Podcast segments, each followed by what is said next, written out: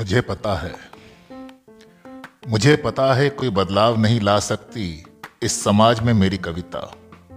अव्यवस्था के वट वृक्ष का एक पत्ता तक नहीं हिला सकती मेरी कविता।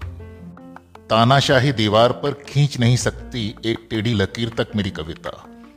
भ्रष्टाचार का भ भी हिला नहीं पाएगी मेरी कविता। यहाँ तक कि अपने पाठकों, श्रोताओं के दिलों तक भी नहीं पहुँच पाएगी मेरी कविता। फिर भी लिखता रहूँगा। तो सिर्फ़ इसलिए कि इस बात का अफसोस ना रहे कि जब खामोशी का फरमान हुआ था, लोगों ने दबा ली थी मुँह में मिठाइयाँ, गिलौरियाँ, छुपा लिए थे चांदी सोने के दांत, सी लिए थे जबड़े सुनहली तारों से।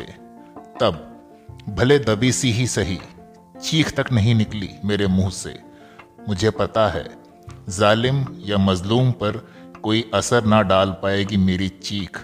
पर हर बार चीरे की सन्नाटे का दामन मेरी चीख, जिसे मैं कविता कहता हूँ।